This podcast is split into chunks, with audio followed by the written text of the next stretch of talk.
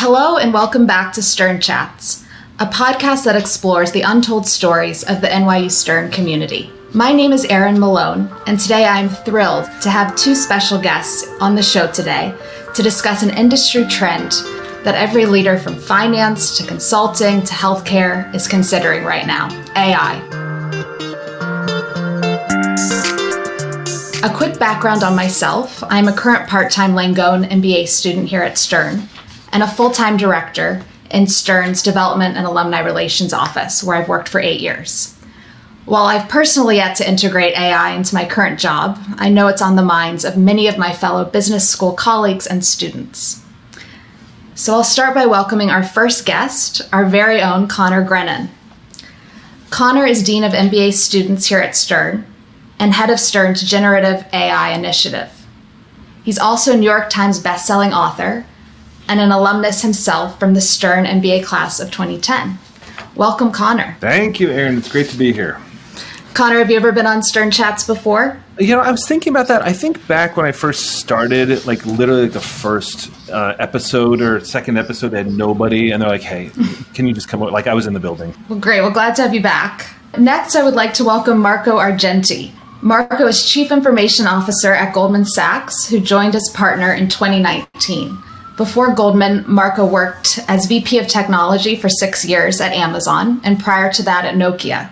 Marco is getting a lot of attention in industry and in the media as of late, given his bullishness on AI and his unique approach to driving transformational change at a place like Goldman Sachs. Just this week, he was included in Business Insider's top 100 people in AI. And on a recent interview I watched online in anticipation for our chat today, he was introduced by the host as one of the most progressive leaders in technology. Welcome, Marco. Thank you, Erin, and uh, it's an honor to be here. Well, it's an honor to have you. So, before we dive into AI, I want to hear a little bit about your background, Marco. We have a community of business school young professionals listening in. Can you tell us a little bit about where you were in your career around 20 years ago to now? And was this transition from tech to banking planned? Throughout my career, I've always been uh, in technology, uh, but I moved uh, across different fields, not necessarily through uh, different disciplines. Actually, one of the things a believer on uh, is uh, the fact that uh, you know you kind of want to stick to something that you think you can do well, um, and you know you can apply that uh, across different fields. So in my case, I went from uh, you know kind of more like pure internet to then mobile to then uh, uh, cloud to then uh, you know other other disciplines but i think i kind of wanted to maintain my roots uh, in uh, in technology because i think you know like technology kind of changes around us but like with a lot of disciplines uh, I think it's a continuous learning, and and the, and the bar is raising all, all, the time. And so every time you kind of do a big reset, I think you know it can take a while before you become fully effective. One thing that I was lucky uh, with is the fact that I kind of found myself uh, at the very beginning or sometimes a little bit before some of the major revolutions that I had the uh, ability to kind of observe around me. Like the first one was actually the internet itself. So I started uh, my career in 1995 uh, uh, or so, where I was running a very early internet startup in, in, in, Italy that then was acquired by a Canadian company and we really rode the internet, uh, you know, wave. Uh, uh, from the very early days. I still remember uh, having like non-graphical browsers, or I still remember, you know, like we launched uh, our own uh, e-commerce sites actually before Amazon. it was interesting to see how that evolved. And then, you know, I was in, at the beginning of the 2000, I was attracted by the fact that people will want, want to use the internet without the constraints of being uh, you know in a physical place. And so I went back to Italy and I started to run uh, a mobile startup because uh, you know not too many people know that. But Italy was like the second country in the world where 3G was launched by Hutchison Whampoa. The first one was uh, yeah, the Isle of Man. And so it was kind of the, hmm. the, the, the first kind of uh, or one of the very first major countries that had data on mobile and so the whole you know web uh, on mobile uh, phenomenon kind of really exploded in front of us and i was able to see that uh, and running my own startup there and then uh, the whole phenomenon of smartphones and apps uh, uh, started and so um, i kind of thought that that could be something interesting, and so I joined in 2008. I joined Nokia. That at that time uh was running actually. Uh, we launched and, and, was running one of the largest app stores uh, before the iPhone then kind of took over. and had you know of course much, much more success. And then in 2013, I, I kind of thought that the cloud and the, you know the movement from data centers to distributed data centers and to kind of you know elasticity and agility in compute would be a thing. And so I decided to join Amazon and AWS uh, in, in fairly early days there as well. So I think one of the you know if or I, I don't mean to give any anybody career advice, but one of the things uh, that maybe they want to hear it is they uh, want to hear it from you. yeah, I mean it's kind of like you know, there's a little bit of an art uh, to try to be not too early or not too late on things. So, uh, and I think uh, when you start to see the momentum actually around you, so it's not just falling in love with an idea or with a paper, but when you when you actually see traction happening, when you actually start to see there is a specific moment where adoption and in, in fact, what customers or, or, or the, the, use cases that are originated uh, by people around you are kind of pulling the technology to kind of fulfill that rather than the other way around. So, in other words, uh, there's a moment where technology goes from being a solution in search for a problem in actually being something that is enabling things that are that are happening uh, with really like bottom up traction.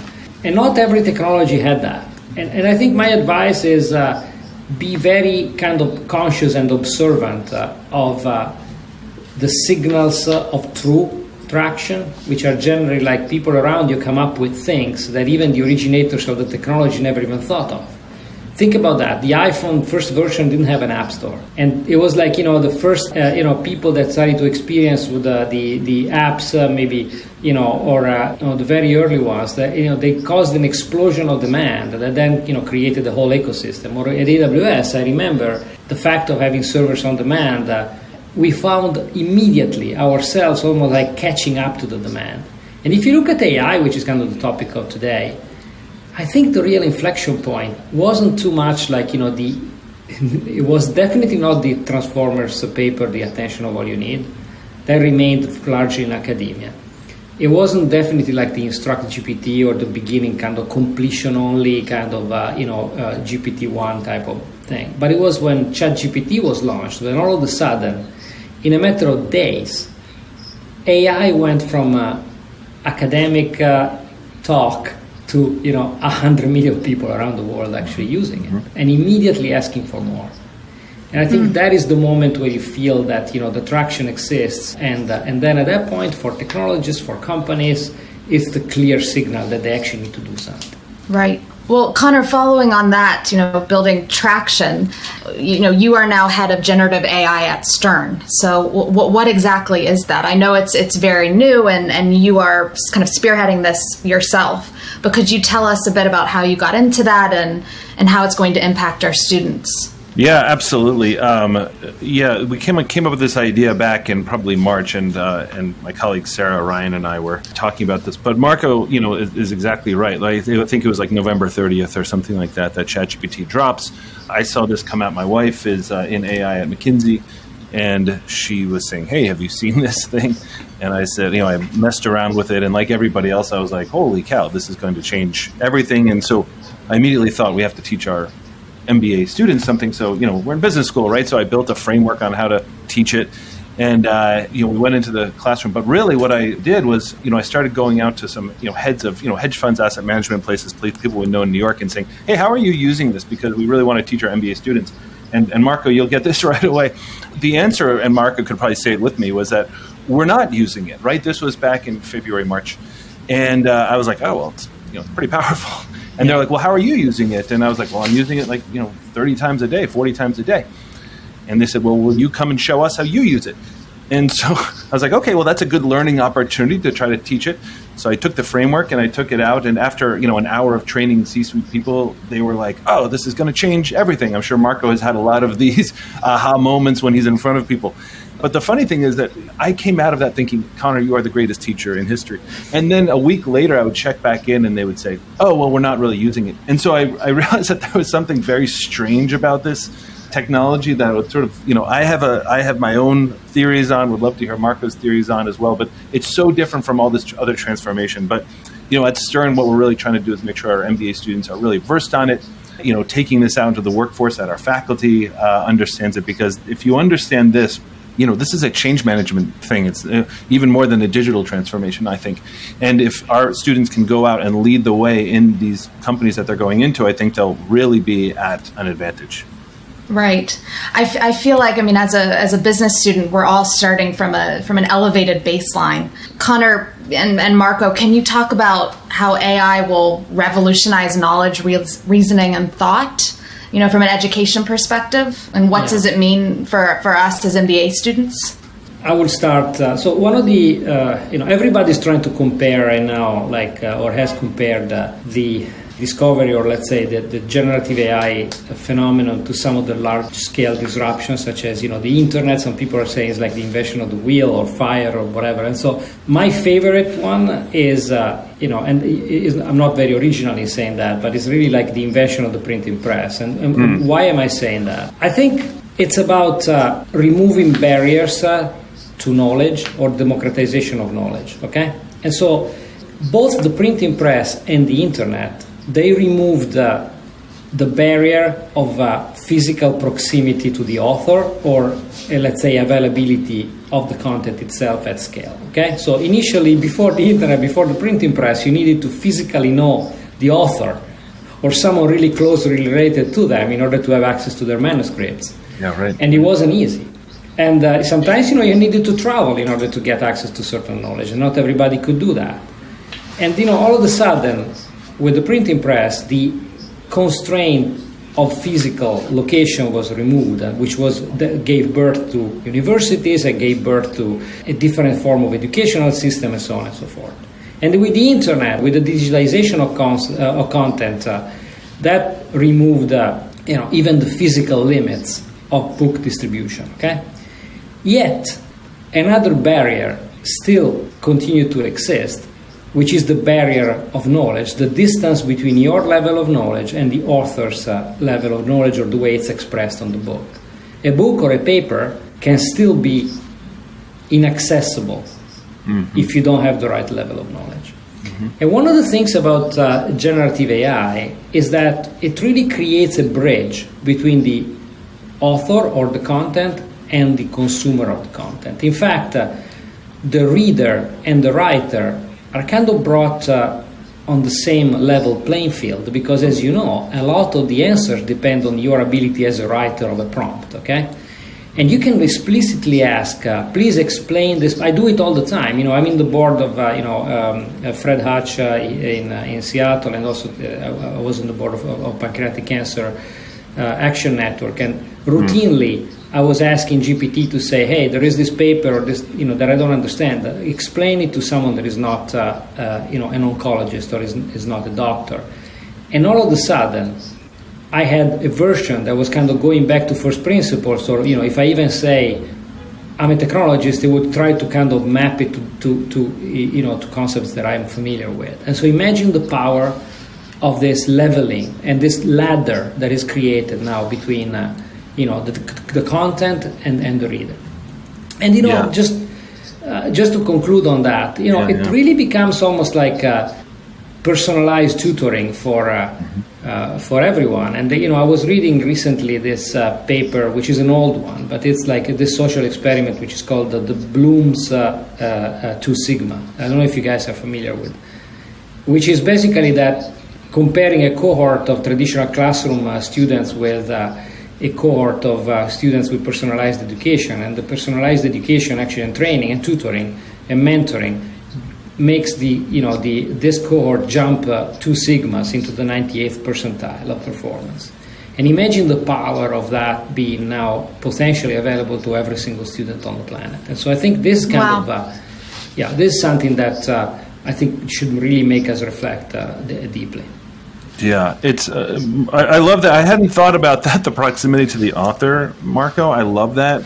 Uh, you know, gosh, so much to say. I was kind of furiously uh, taking notes, but but I think you're I think you're absolutely right in sort of like how this sort of changes changes the game. I, you may have seen the BCG study that came out. I don't know, maybe three or four weeks ago now. That was done. Uh, you know, Ethan Mollick was involved. Others were involved, but it was the best study that I've seen on it. BCG essentially took seven percent of their workforce and did a case study, and really, uh, uh, you know, sort of a made-up case study, and really tracked how generative AI would help everybody in that thing. Now, there's a lot to take out of that, uh, but really, one of the interesting things that Marco brings up that I that was you know highlighted in this case was that they found that sort of the, the quote unquote low skilled workers jumped by about 47% in terms of quality of work. Uh, you know, however you measure, measure that in, in a large consulting firm. The top performers jumped by 17%. So, you know, there's a couple of ways of looking at that, right? So when I go out to companies and I work with a lot of companies now around this and talk to them, and they you know i get a lot of you know fear around well is this going to you know some 21 year old kid going to take my job? And i say well it depends. You know you have to be using this too. But to marco's point this leveling of what you give to the author it's so good at taking people at you know with really no not skill but like understanding of the topic and the implications of that that marco's talking about are vast i mean to me it changes how the organization uh, should be structured, right? It flattens the organization. You're no longer hiring really for administrative roles. You're hiring for or for tasks. You're hiring much more for something like. Uh, uh, you know, like um, critical thinking, something like that. So the person coming in can use something like a ChatGPT or another large language model use it as a co-pilot, deliver product to the middle management that's much more advanced, which in turn delivers, which could end up shrinking uh, middle management or retransforming middle management, something like that. So what Mark is talking about is absolutely transformational, which is why I love the printing press uh, analogy. And uh, another analogy, Marco, that I've been thinking of uh, as well, and mine is maybe less original than yours, I'm afraid. Uh, but it's around uh, electricity, right? So so the way that I think about this is, you know, I think a lot about why it's people are finding it hard to adapt. And the, the thing that I was sort of thinking about, Marco, and love your sort of thought around this too, is that, you know, AI, as we all know, has always been encased in really perfect, tight uh, user interfaces. So, you know, spell check or something like that. You're not going to use spell check for anything except spell check, but that's AI on your phone. So, with, if you think about like a light bulb, going back in time and delivering a light bulb to people before the light bulb existed, they would think this is incredible. This, you know, they know exactly how to use it. Now I can do this and this and this. But then, if you time traveled a month later, you know, went back in time a month later and said, "I have something even better. I have electricity," and people would say, "Well, how do you? This is amazing. How do you use it?" And how do you answer that question? The answer to that question is, well, what do you do? Do you need to heat your house? Do you need to cool your house? Do you need to sew your clothes faster or better? Do you need a flywheel? Do you need to churn? But so everybody's use, my use of electricity right now, has you know a light and a microphone. But you know, you talk to somebody uh, in across the world, that's not their use. And essentially, generative AI has ripped the user interface uh, off AI and it's become a, a, solution without a problem, which is terrifying for people without without imagination, and it's terrifying for the C-suite as well, I think. Because what I'm finding is when I'm working with the C suite, people say, well, what do we do now? Well, you, the C suite, which is why I always work with C suite first, and Marco works with more C suite than anybody, they have to understand the capabilities. And this is where I want to pivot for a second into the Goldman use case, too. I'm dying to hear this. But they have to know what the new benchmarks are. Because if they don't know the new benchmarks, then there's no way to, I'm going to put this in air quotes for the podcast, enforce that people are doing it companies are made up of people that come to work and want to go home. They, you know, now there's going to be some people who are doing their work much faster and much higher quality, but that's very hard to mandate because it augments the individual skills of that of that person. And this is why pivoting and, and uh, Erin, if it's okay, I just want to sort of like yeah. you know, check in with Marco about this because you know Marco, you've done so much on this, and I've really been following you on this. And one of the things I wanted to ask you about because you were sort of, I think in, in uh, VentureBeat or something like that, you were sort of quoted as saying, I think, about you know warning against these CEOs against the hyper focus on productivity enhancement because it won't cause differentiation, and sooner or later everybody will have it. It'll, it'll establish a new baseline on productivity, and and I think that's true. But I'm wondering, but in my mind that that's so far out because it doesn't have a user interface. I was wondering if you know how you see that from the goal, and actually just for, even from your own personal vantage point. Yeah, so it's an interesting uh, it's an interesting uh, question because uh, it's true that uh, so I think I think let's actually dissect that even further. So, first of all, I keep being convinced that uh, the productivity gains eventually will become uh, essentially like a tide that raises all boats, and mm-hmm. it will for a new expectation of performance. It will basically reset the bar of what it means to be productive. And in order to be competitively differentiated, you're going to have to start working on the, uh, the higher percentiles. But I think uh, eventually they will level off. Now, I agree with you that you know we're at the beginning of it, and there's still a long runway ahead of us. But if I want to think even further, I think ultimately, I think the real power of AI is not too much about substituting work or doing things uh, that uh, we know how to do, maybe with less people, more efficiently, or faster. I think it's actually to do things uh, that we're not capable of doing ourselves. Hmm. So I still think, and this is more like a hope, or you know, like why rule this out? That a human that is augmented uh, by AI could actually do things that it couldn't do by themselves. So it's interesting, paradoxically, like uh, there are certain cases where uh, increasing the average is actually very, in a way, rewarding, also, uh, you know, financially and economically. But there are cases where, you know, increasing like the performance of your top people can even be more rewarding. I generally do, I sometimes do this analogy of, you know, if you have a, a race or a marathon, and if you had your uh, uh, ability now is to shave two seconds out of anybody you want? Would you rather share shave two seconds out of kind of you know most people, mm-hmm. but then you're just gonna have essentially like people that are arriving like maybe marginally faster or, or but if you shave two seconds uh, out of the top performer who by the way just finished the marathon in, in two hours and one second you will basically break a world record that took like probably like you know like decades to get there. And so i think there is a big non-linearity in uh, in this depending on really on the specialization of the job. You know it's funny how you mentioned before i saw that statistics on bcg there is another study from mckinsey that actually specifically on developers uh, mm-hmm. shows an inversion of that curve shows uh, uh, let's say, uh, like you know, the your average developer gain like around 20 to 40 percent, and then in the in your top developers, uh, you know, you can register uh, productivity gains up to 80 percent. And funny enough, on the more junior developers, there is even negative productivity gain. Oh wow! So complete inversion of the curve. Why? Well, I think what we done because the first use case that we explored, and this has been now for like you know over over uh, eight months, has been really like increasing the developer productivity. So we've done a lot of uh, work there. We've done a lot of A/B testing. We really put together like a good measurement framework, and uh, it really depends on the class of problem.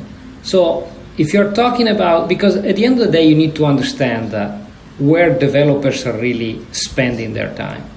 And so the truth is, developers, not all developers spend most of their time coding, okay?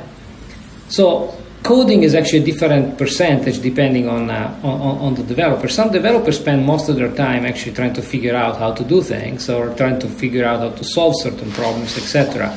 And so depending on that distribution, you know, a junior developer will benefit uh, maybe for the coding part a little bit, but then the algorithmic part uh, you know, and, and try to figure out how to do things is kind of so overwhelmingly more important, and then the gains are actually not going to really be there in full force. Or, for example, you can't take the output of a code uh, generator for what it is. You need to code review it. And obviously, like the more senior people are much better code reviewers. They will immediately pinpoint hallucination, they will immediately pinpoint potential issues, whereas the junior people will have to actually go through very painful code reviews of code that is not theirs, and actually that will kind of slow them down. So I think it's very dependent uh, on the on the field. We find that more or more like classic operation type of jobs, such as uh, you know process type of job, more repetitive jobs, etc., then the gain is exactly like you described. Okay. You asked me about use cases. Maybe uh, uh, I can kind of you know like give you a little bit of the spectrum uh, of what we're working on. So first of all, the thing that we wanted to do since the beginning, given that we are a regulated industry, and that's really like the big difference between uh, you know a bank, for example, or and, and a digital media company. We're both digital companies, but one, you know, obviously has uh, like healthcare and others have very, very different set of rules. And so the first thing that we did was, uh, I like to call it like enable safe experimentation. Mm-hmm. So really creating a centralized platform that takes care of the compliance requirements, such as uh, retention of uh, uh, of, uh, of, prompts or you know filtering out potential you know information or PIIs that you don't want to kind of send to the LLM, making sure that we have lineage on, uh, on uh, any data that we use on training, etc., etc. So those basics are covered centrally, and then on, once we have the sandbox, then we kind of created a, a, a, a, mechanism for people to submit ideas. We had like over 100 uh, plus uh, you know, ideas that are formalized in what we call the working backwards uh, mechanism. And then we selected about 15 use cases that are now doing in, uh, you know, in, in, various forms of, of, of, pilot and proof of concept, etc. And those are really like in a spectrum that goes from like, you know, let's say on the left you have more like productivity enhancement, like bigger one right now being the developer productivity. And then you start getting into knowledge worker productivity, yeah. where uh, we are using, uh, interestingly, we're using LLMs uh, to create workflows or to validate workflows or to really almost like create a sort of a programmable enterprise where you're adapting your uh, uh, processes and the capacity of people associated to the processes based on uh, uh you know on the incoming tasks and based for example on on the environment. Is it a closing day of the day? Is it like a closing of the month? And so you can redistribute workflows uh, uh, dynamically a lot of automation around uh, uh, you know document digitization and extraction of, uh, of, uh, of entities and so forth. And then you kind of start navigating on the right a little bit more about the knowledge side, which I think is one of the most interesting. So a lot of our people, they live, uh, you know, there is a pattern there, which is, uh, you know, we have incredible amounts of external information and the public information and the internal information, etc. How do you process that? How do you make sense of that? And I mean, if you think about LLMs, uh, are the ultimate summarizers. They go from uh, the entire internet to the next word. and so, I mean, and so imagine uh, you know that power. So we started to work on uh, you know we kind of ingest uh, um, all, for example, public filings uh, um, and earnings reports, etc. Mm-hmm. And then we make that available through a chat interface where you know our bankers or our analysts can actually ask questions specifically on uh, pretty much anything that uh, uh, is contained in this large sets of information and create and really really complex queries that will take a lot to uh, to process. And so then, how is that really useful? Well, imagine the case of uh, an asset manager that you know wants to test their investment hypothesis. So with an LLM you can ask questions such as given the following hypothesis a let's say the interest rates uh, uh, are going to stay at a certain level for a certain time. Uh, you know geopolitical conflicts will continue for an x amount of months.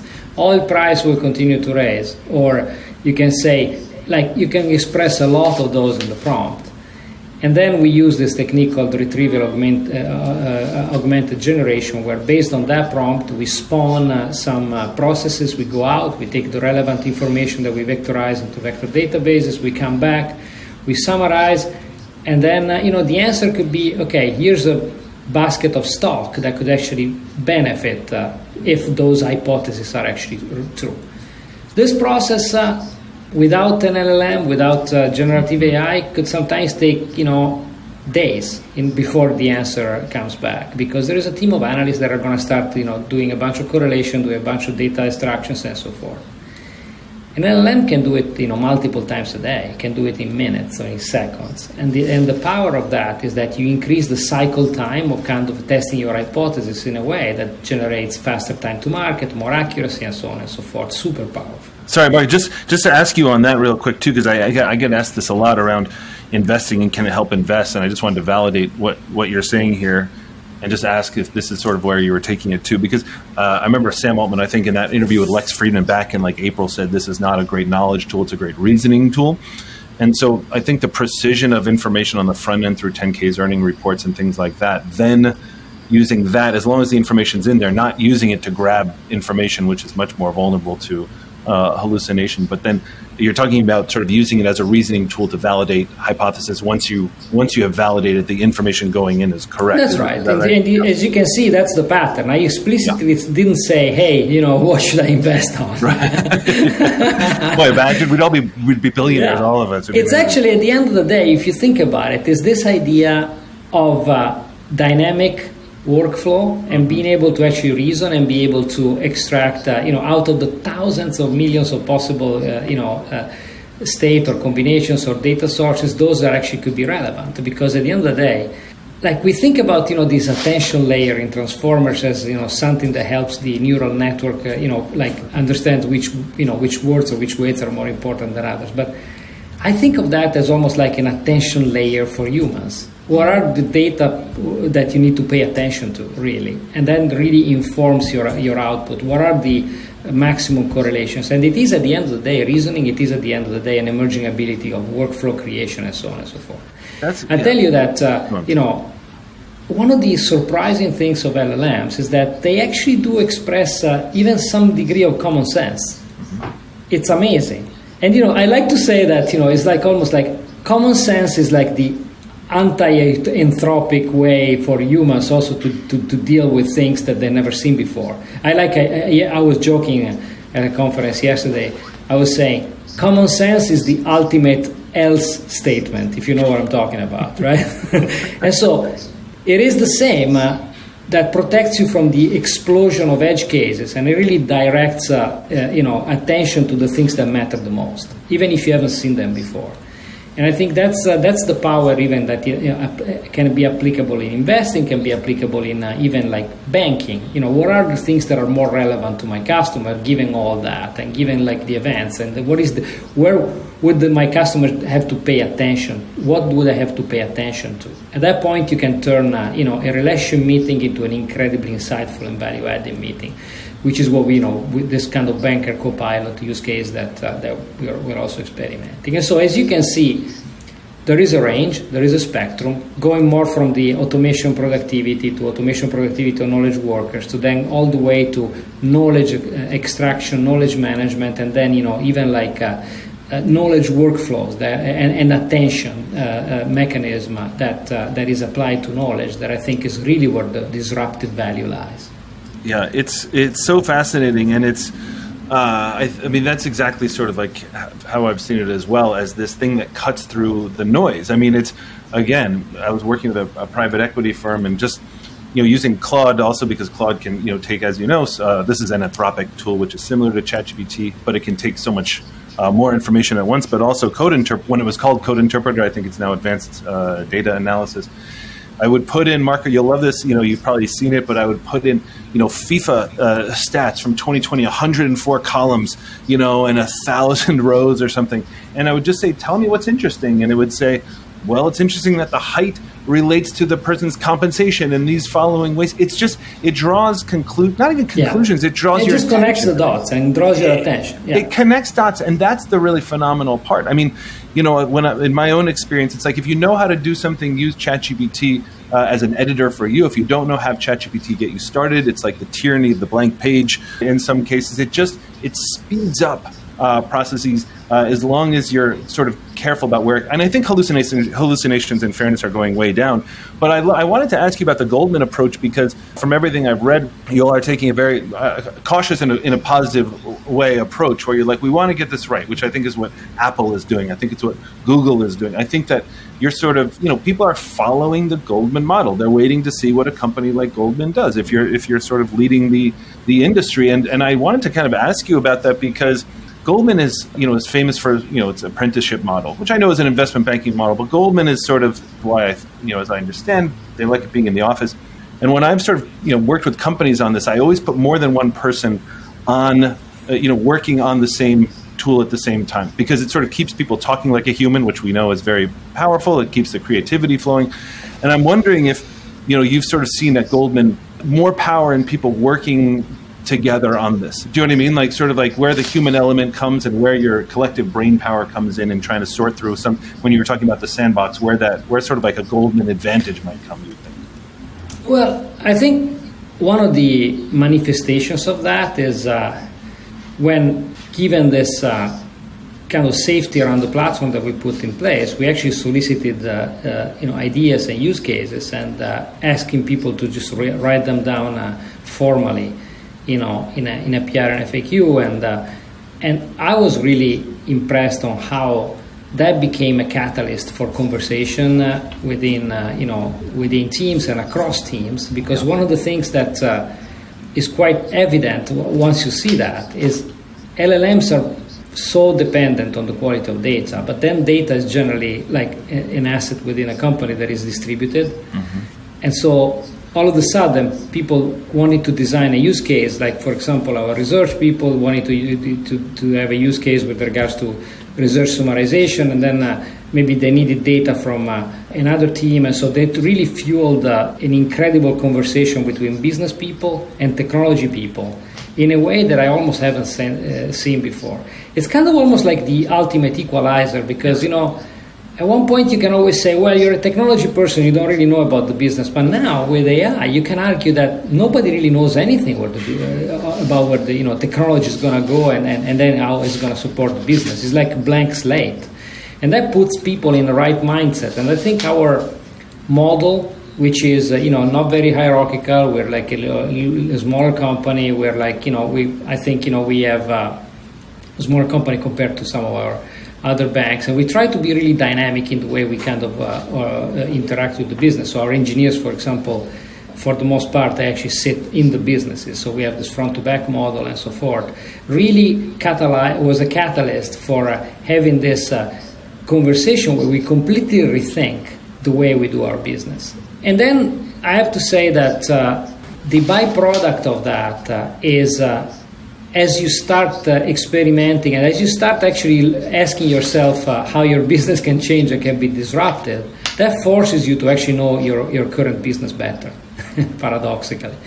And so uh, it's becoming also a way for engineers to really kind of, you know, we have this tenet that we call like build with purpose, which is really understanding the why and really understanding what is the connection between what they build and what they do and actually a business outcome. And that's uh, you know one of the things that I'm really kind of suggesting any company to do, which is to really adopt uh, a customer working backwards type of uh, approach, where you try to understand first what is the benefit and what is the problem you're trying to solve, and then you work backwards. But then you have engineers and business people working together on this kind of new frontier uh, in a way that is collaborative, that is iterative, uh, and then you put a measurement uh, in place so that you really are able to understand you know you can fail fast on some of the use cases that are not yielding a good result. So that's kind of the way we kind of organize the, our journey through ai and i think that really fits well with the cultural goal. So marco i have a, two questions that have come in from our audience from uh, from our business students um, more relating to Goldman. The first is Does Goldman anticipate a future decline in revenue since more companies will be using AI and making their own algorithms, LLMs, to manage portfolios? And if so, what is Goldman going to do to make sure you're delivering for your stakeholders? I think, uh, um, you know, like I always say, like the most the most important part of AI is actually the humans, I think, still. and especially, like I said, uh, improving uh, the performance uh, of even uh, of your best people. And so uh, I think in Goldman, uh, you know, our biggest asset is our people and how we hire and how selective we are in, uh, in, in hiring and then training and then developing our people. And that will remain our competitive advantage, I think, even more so in the age of AI. So, in fact, I'm kind of thinking the other way around. If anything, if we play this well, I think it would be very good for our competitiveness because uh, at the end of the day, this really expands the, the, the, the, realm of possibilities. This actually, you know, I think is something that uh, really allows us to even like, you know, think about products or think about services or think about things that, you know, we haven't thought before or we, we, we were not, maybe was just too expensive, expensive to do before. So with this mindset that, you know, AI actually makes the best even better. I think uh, you know I think we're really well positioned for leveraging that in the in the times to come. Right. And and just being cautious, you know, are there positions in investment banking or private equity financial planning that you think are more susceptible to job loss due to AI? Well, I think the I think right now we're uh, you know it's like this this same question by the way has been uh, asked uh, every time there was a major revolution like you know for the internet and the job loss of internet and then uh, you know computers even I remember I saw like uh, an ad that I was talking about this uh, computer that could potentially replace a lot of your uh, workers and how to deal with that. And then I looked and it was a 1957 Univac uh, one, uh, you know, ad.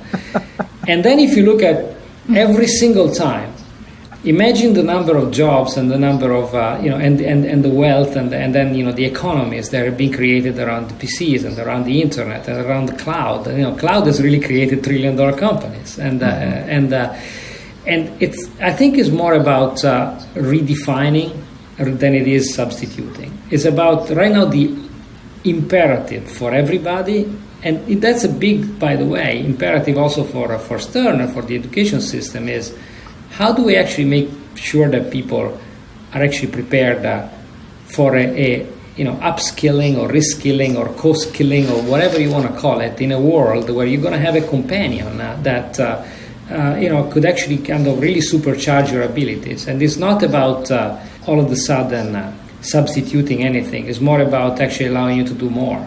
I'm a big, I'm a big believer again. I like to say that again, that uh, an AI by itself uh, is just as good as a you know airplane with autopilot without the pilot. Right. Sooner or later, something bad is going to yeah. happen. so, yeah. I think I think the role of uh, of people will change but it will remain central. You know, Mark, this is what I love about that, what you just said, because again, when I'm, when I'm talking with companies and other people about this, like, I really try to emphasize, and it sounds like what you're saying as well, is that this is a change management issue as much as it's a digital transformation. Obviously, there's tech stack issues and things like that, but it's, but how do you get your culture? Like, how do you? I was talking to a, a interview thing about this, but it was like, what should an AI officer look like? And I was arguing that it should be not live necessarily in the tech space, but in the productivity space or in the learning space. It really has to because it's so simple and straightforward. And I love what you say about jobs because you know again, Sam Altman had a tweet probably two weeks ago about job loss. If you if you happen to see that, and he was saying like this thing is really good at tasks.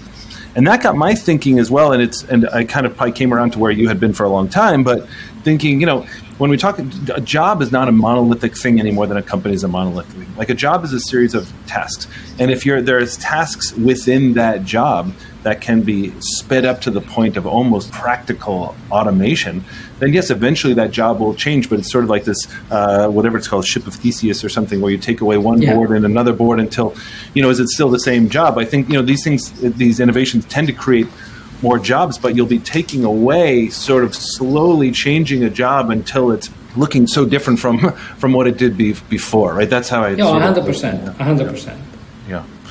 Erin, I know we're sort of starting to come up on on time. I'm sure there were other things. We, we are. I, I, actually have a question. A first word that comes to your mind, and I was um, with a friend recently who posited this question, and it's been on my mind. So, first word the car is to buggy whip manufacturers is the same as AI is to who?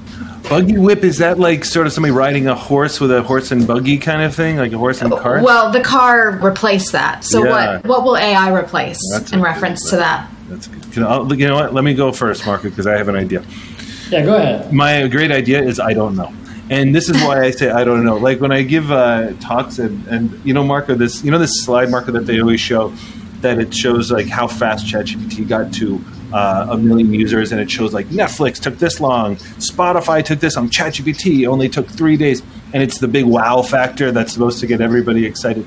And I always show that, but I'm always like the interesting thing to me is not is not the wow factor. It's with all the other things, you know what you're replacing, right? You chat, uh, you know, Spotify, you're replacing your CD collection. Netflix, you're replacing a trip to the video store. And nobody truly knows what we're replacing with ChatGPT, which my theory is, having some background in coaching, that the brain sort of freaks out. The brain sees this, and the brain is great at pattern prediction, automation, things like that. And the brain tries to use it like Google. So people say, well, it's a replacement for Google. And as we know, you try to use it as Google, it's the worst possible way. Google's great. Use Google like Google. Google uh, you know, otherwise it's going to be filled with hallucinations, everything else. So, in terms of like what generative AI replaces, I so I have a very pointed and, and purposeful answer, which is I don't know. Marco, yours has to be better than that. No, I think that's an excellent uh, an excellent answer. I think the um, I'm tempted to say that uh, AI sets a, a, a, new bar for us. It's like a call to action. So it's like, you know, my, my answer would be almost like mediocrity, right? yes, it's a great You can't be mediocre anymore, kind of thing, because otherwise GPT is going to do a better job than you. And so if you, you know, you kind of need to step up. And so I think that would be my answer. It kind of raises the bar for everyone. It's almost like a call to action to the planet. Every human that's going to say, hey, you need to rethink your, your skills, you need to rethink uh, you know how you learn. You need to rethink how you do things because this is real. Uh, you know it would be like actually like it's the end of the comfort zone. We need to kind of start to yeah. get out, outside our comfort zone. But this first of all marco i'm stealing that. I'm never going to credit mm. you with it. I'm going to be using this all the time now. People are going to be dying. They're going to be like Conor you're brilliant. It replaces mediocrity uh, and, and number two about the comfort zone you're right. I mean like this is why it has to start at the top and this is why look c suite is great at change management. And it's you know it's not sales it's not implementing salesforce where you can watch the migration of you know digital transformation when people are using it and when they're not using it. You don't know when people are using it until you have somebody at the top very super tiny quick anecdote. I was working with the head of a, a large private bank not goldman uh, a different private bank in new york and he was saying, well, you know, I really need sort of something to help me get my young people up to the speed of where my, you know, kind of like 20 year vets are. And my argument back was, are you sure that's the benchmark? Do you know what I mean? Like, have you tried sort of like seeing what these people can do, you know, using this? So, Marco, I was just wondering, and Erin, I know we're at time, but Marco, I, I was just wondering sort of like if you have sort of seen younger people maybe coming in uh, a little more uh, adaptive to these uh, technologies? I think there is uh, definitely you know a curiosity or a, or, a, or, or a willingness to kind of change or adapt. Uh, it's definitely like part of uh, younger people are kind of you know designed you know for that and and, and in, in the in the in their normal attitude. But I have to say that to be honest you know, I don't know if there is an age uh, distribution of mm-hmm. kind of this uh, type of uh, um, the way people are reacting or responding to that. It's more about you know uh, certain people are more uh, maybe earlier in that in, in the curve, and other people are a bit uh, you know kind of still a little bit on the sidelines. So I don't know. I don't. I'm not sure if uh, if I would necessarily put an age-related uh, tag. It's more like you know an attitude-related tag in a way. Mm, I bet. Mm.